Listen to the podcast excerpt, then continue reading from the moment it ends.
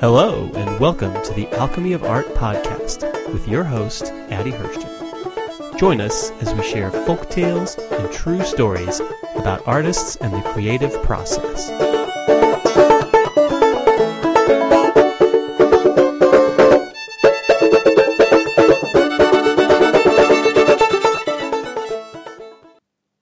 The day was said by Henry Ward Beecher. Every artist dips his brush into his own soul and paints his own nature into his pictures. Hello, everyone. My name is Addie Hirschten. I'm a contemporary impressionist painter, art instructor, author, and public speaker. The purpose of this podcast is to share stories about art and the creative process to inspire you and help you move forward. On the show, I interview artists from a wide variety of mediums so that we can learn from each other's processes and philosophy. Today's podcast features an interview with the painter Randall David Tipton and the story of the moon and the dressmaker. Announcements. We've got a bunch of classes coming up, some of them here at the Indianapolis Art Center. We've got a four day plein air painting workshop in August, animal painting uh, class in June, the Art and Soul Retreat. I've got flower painting, Victorian flower painting, and the secret language of symbols. So lots coming up. Um, if you want to get updates on everything I've got going on, you want to sign up for my newsletter on my website, azhirfineart.com. And if you do that, you'll also get updates on when new podcasts have been posted. So without further ado, here is my interview with Randall David Tipton.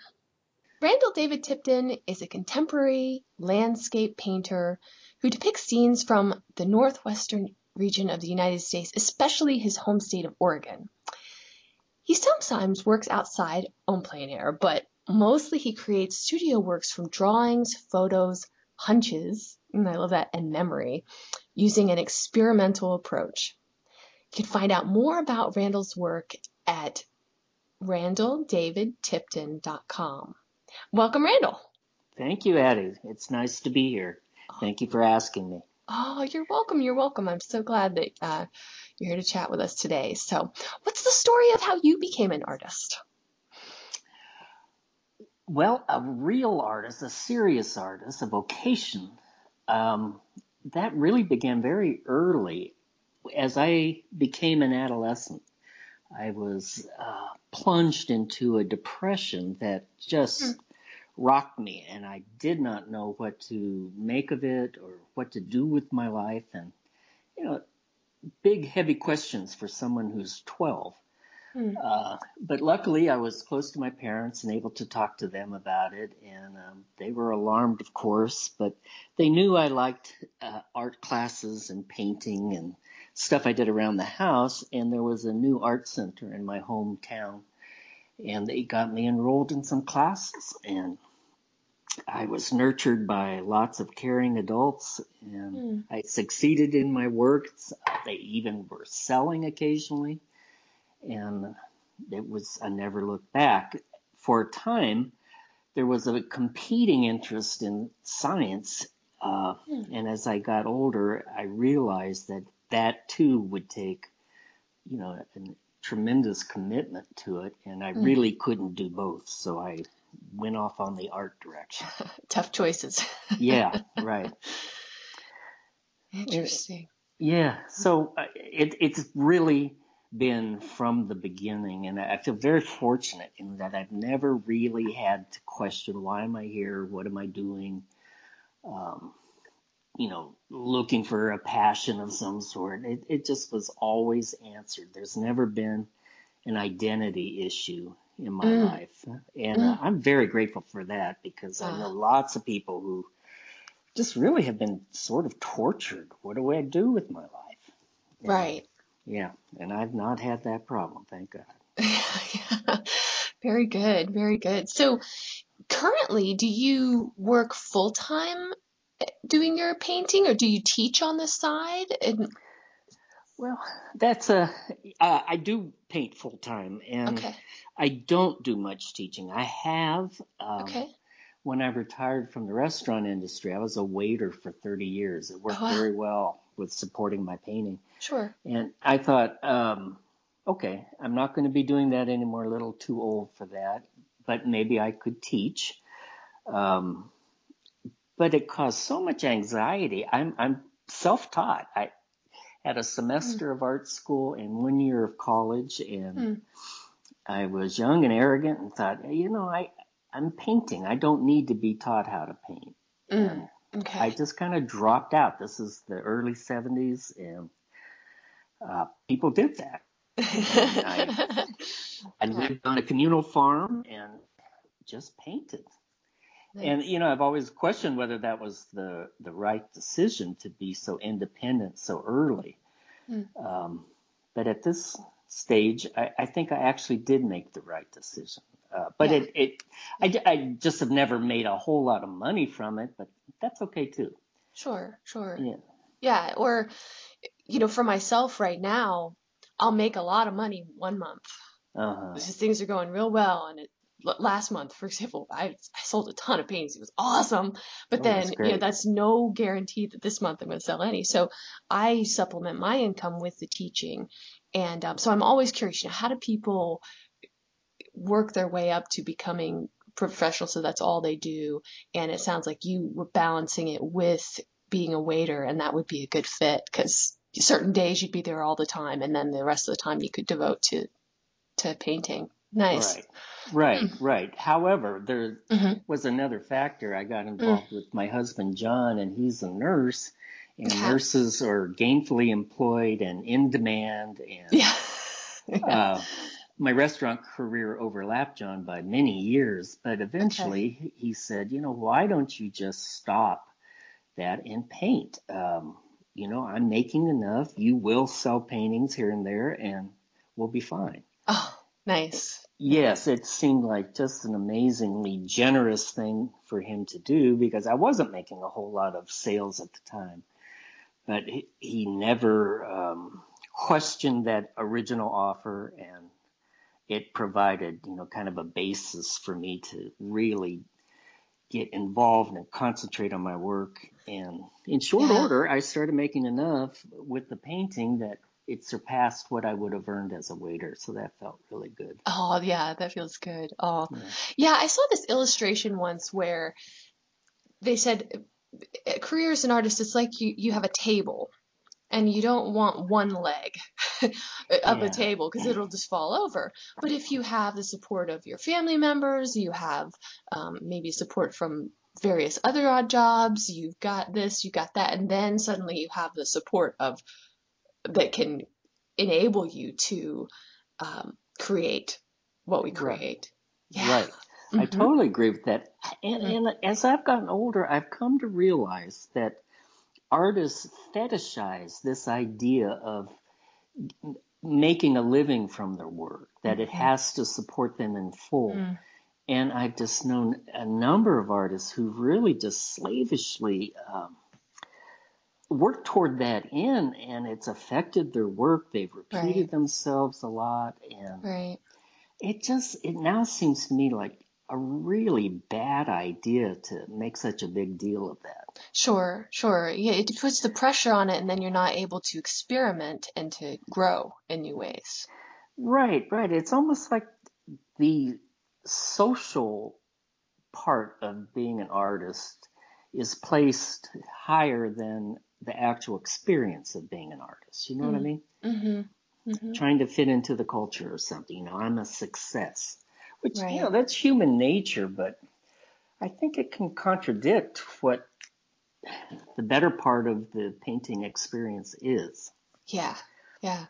I have one friend who's um, he's retired, and he's one of my students in, in a class, Mhm. art class, and um, and he said to me recently, he said, Addie, I I'm loving the age that I'm at because I don't have anything to prove anymore. right. Because I spent so many years, you know, proving myself as a, you know, good employee in all these different ways, and and now he just he doesn't care. I said, Right. wow, that's great. Maybe I can do that right now. I don't know. so, Yeah, I, I get that. There is then the other question, you know, that uh, making art is a form of communication, so that has to be factored in too. Uh, Um, yeah. anyways, yeah, no one Yeah. said this was going to be easy, did they? No, they didn't. They didn't.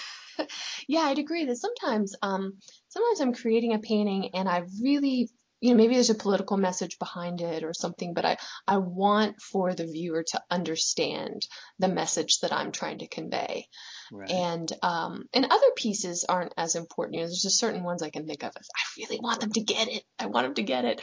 And, um, but I've also found I have to let that go a little bit. You know, I can, I can leave hints for it in the title to, and, but I, you never know how somebody else might misinterpret it later.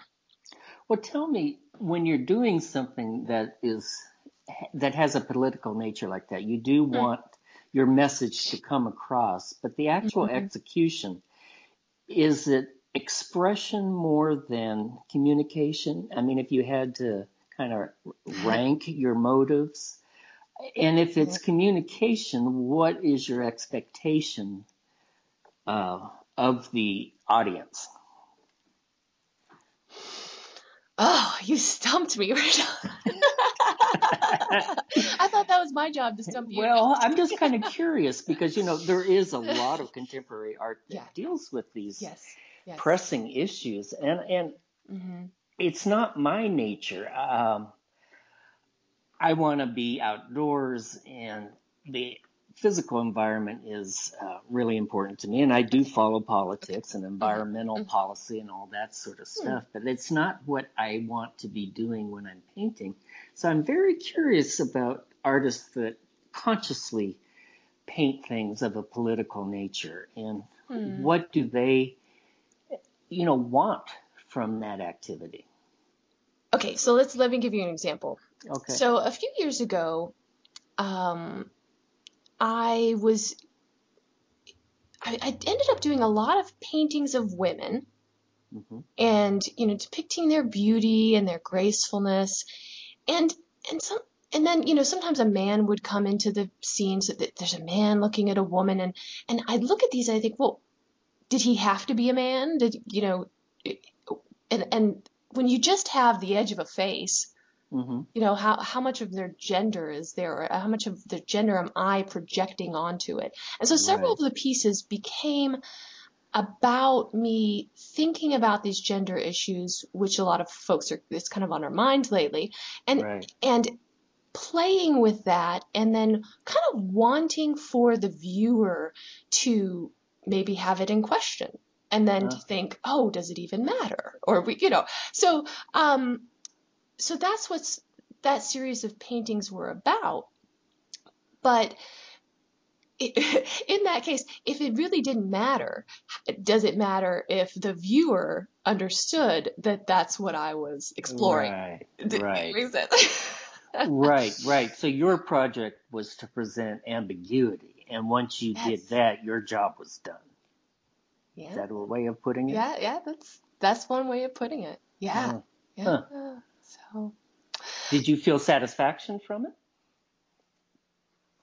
I did. I did. Good.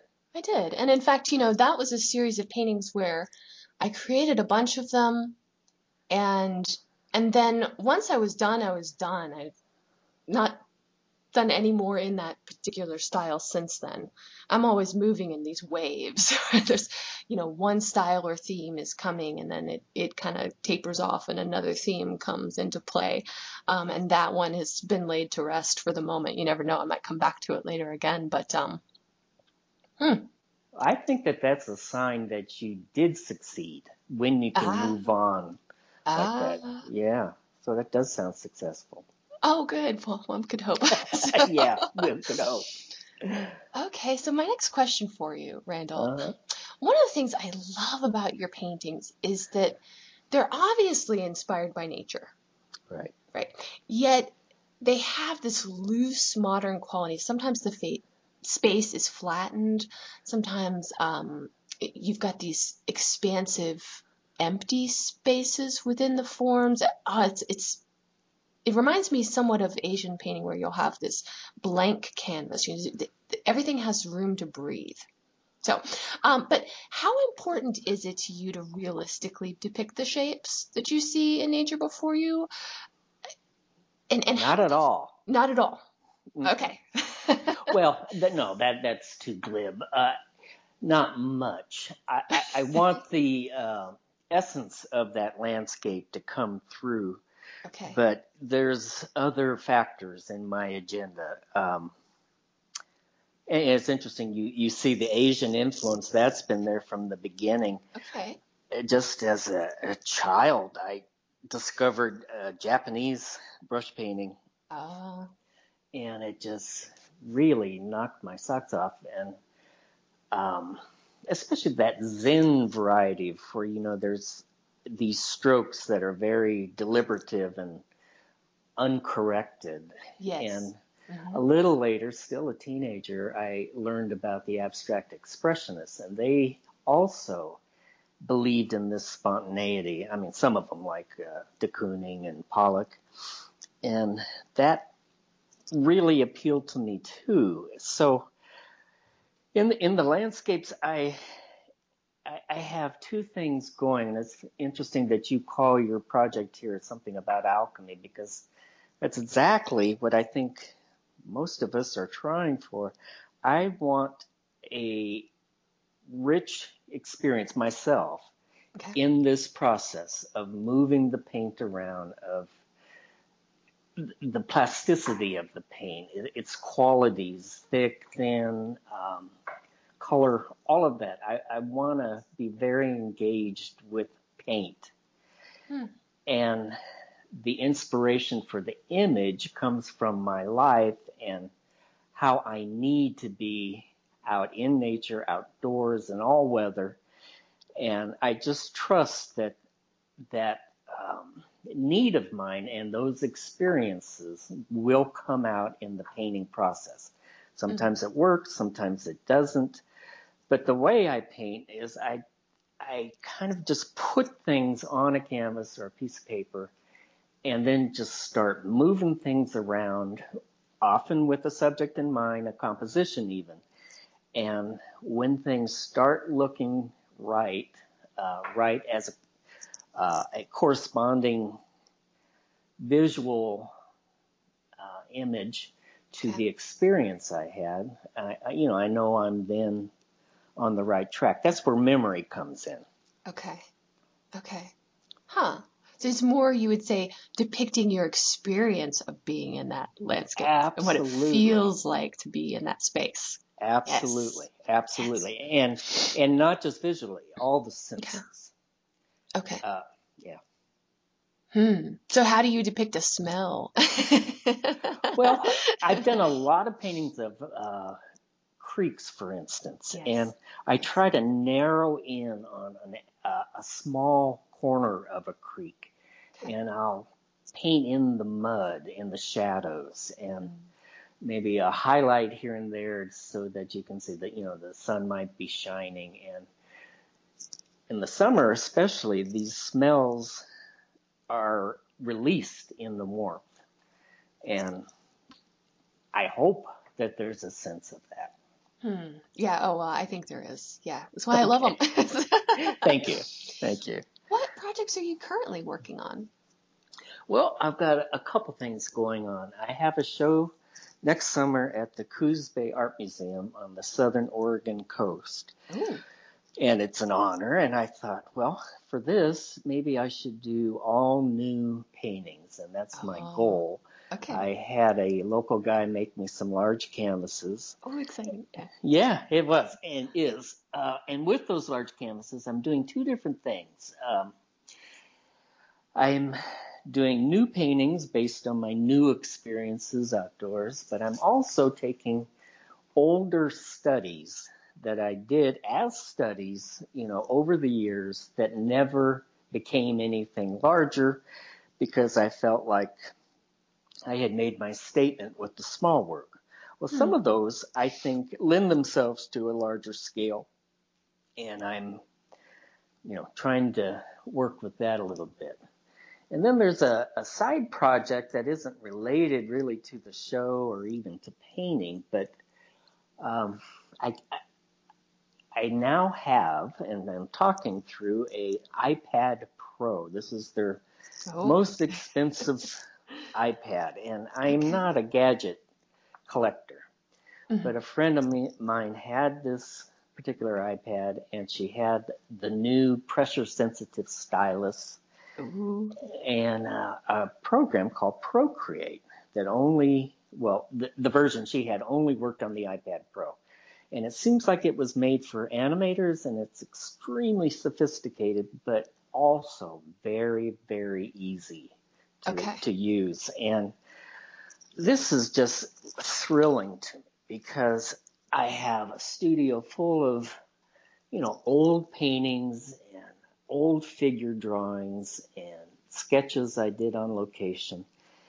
And they're artifacts, and that's Mm. fine. And, you know, occasionally one might sell, but I love the idea of something that's just digital and is only an object if I want it to be through printing it.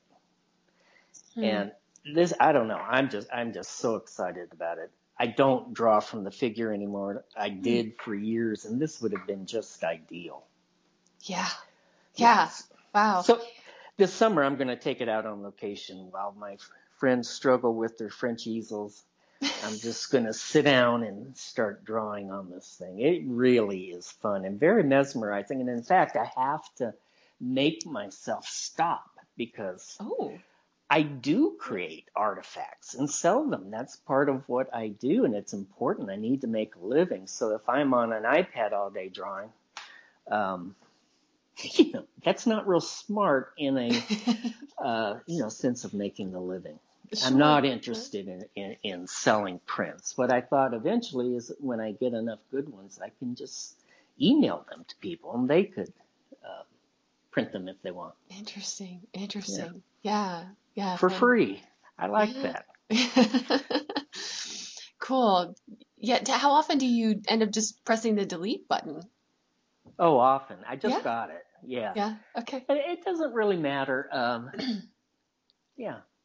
Hmm. I, I, it's a, it's a way to be creative that is totally divorced from market forces. You know what I mean? And Mhm. it, it's hard sometimes to find something where there really is a disconnect there. So you don't, you know, have to observe yourself making art and its practicality. I mean, I don't do a lot of that anyways, but it's always kind of in the back of my mind. Just on scale, for instance, is it smart for me to be painting tiny watercolors right now when I have a show that has to be done by mid-June? You know, Mm.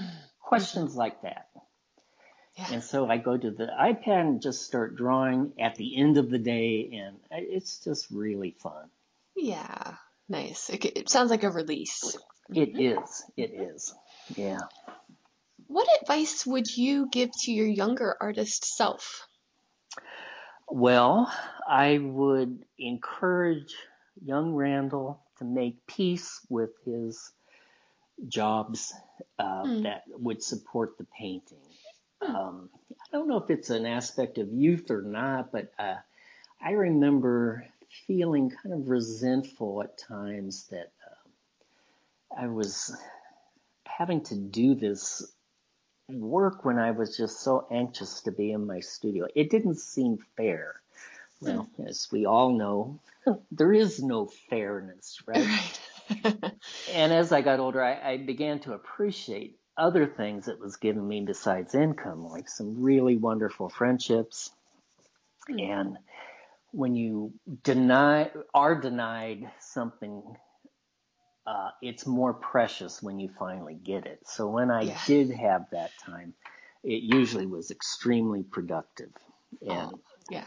I produced a lot of paintings, and eventually, thank, thankfully, I began to understand the whole, and my resentment totally dissipated, and I began to really enjoy my job. It took the, one of the last jobs, and it took that particular job, Yes. uh, but it really felt almost like a triumph that you know I finally got emotionally square with that. ah. Yes. Yeah. Yeah, it was nice.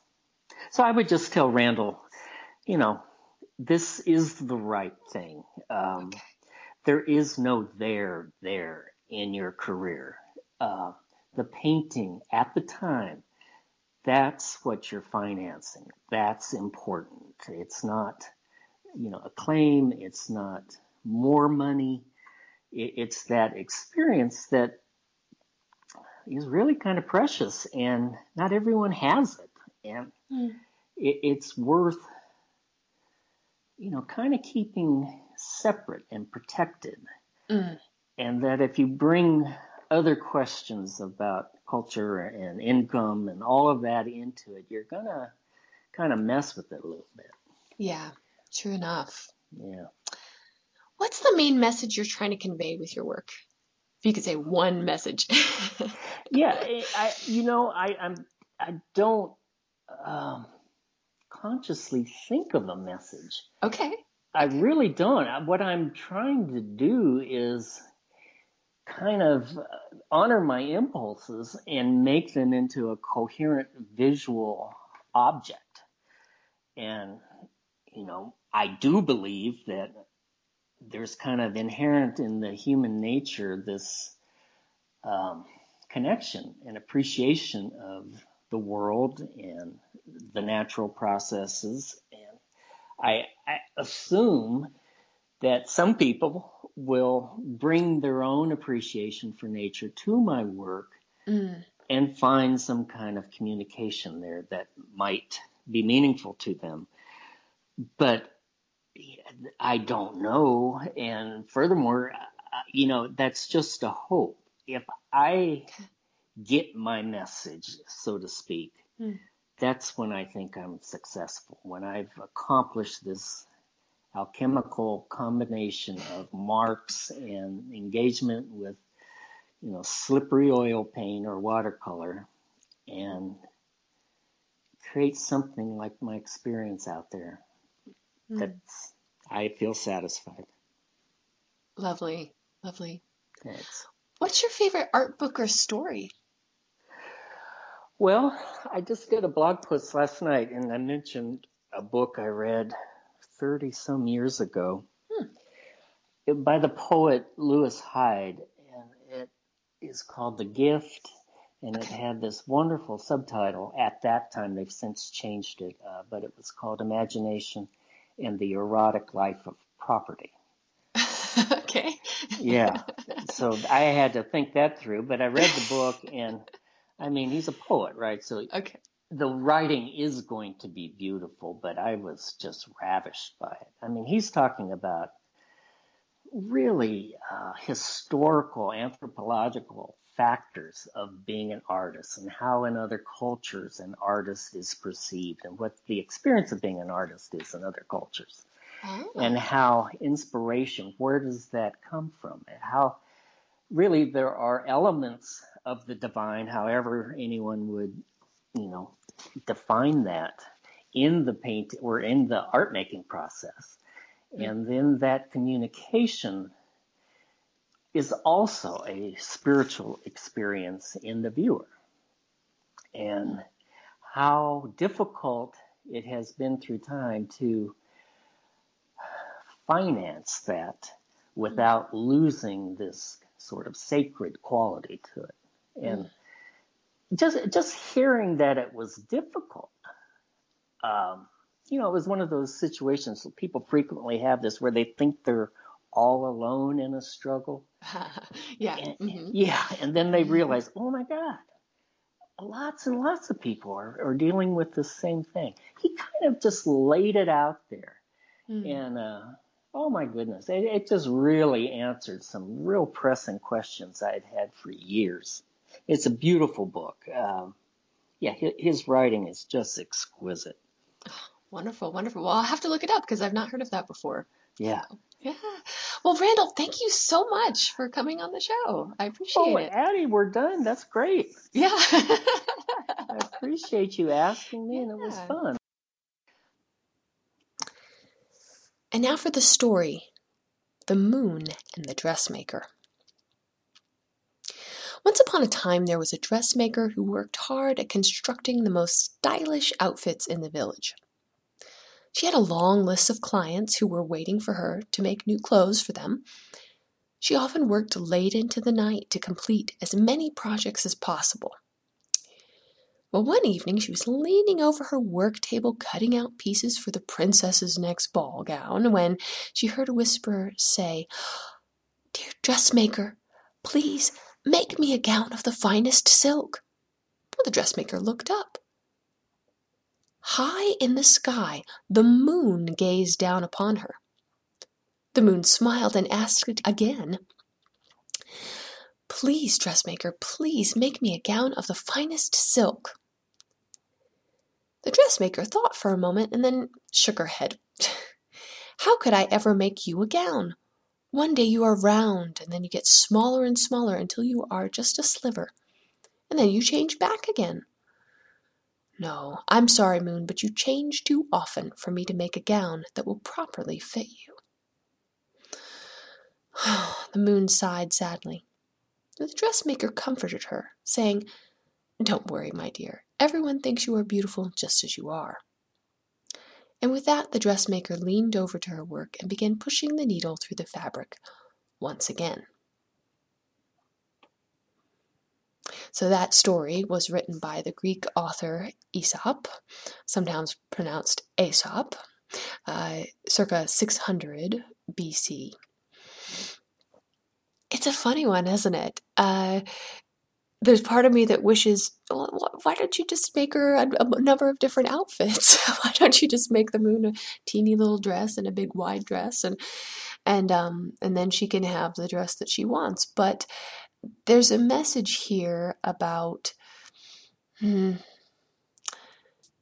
things having to fit correctly. It's a message about accepting things the way they already are and how can we apply this to our lives as artists? Well, you know, the dressmaker is an artist. She's making things for people. Sometimes it doesn't work to create an object for somebody if it's not a good fit for them. So, for example, if I try to make um, the perfect landscape painting that this certain person wants to have above their fireplace, but they have an idea in their head of what they want. I've got an idea and my own style going. And sometimes they're just not going to fit. Yeah. And, and then going back to the moon being beautiful as she is, sometimes we don't even need those things that we think we want. So, things to think about. Well, this story and many others are available in my book, The Alchemy of Art Stories for the Classroom. This concludes our Alchemy of Art podcast for today. May these stories about art and the creative process inspire you. May you find your voice.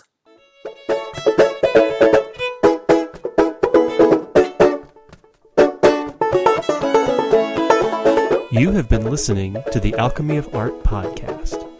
To find out more about Addie Hirschten and her work, go to azhirfineart.com. That's A Z H I R F I N E A R T.com.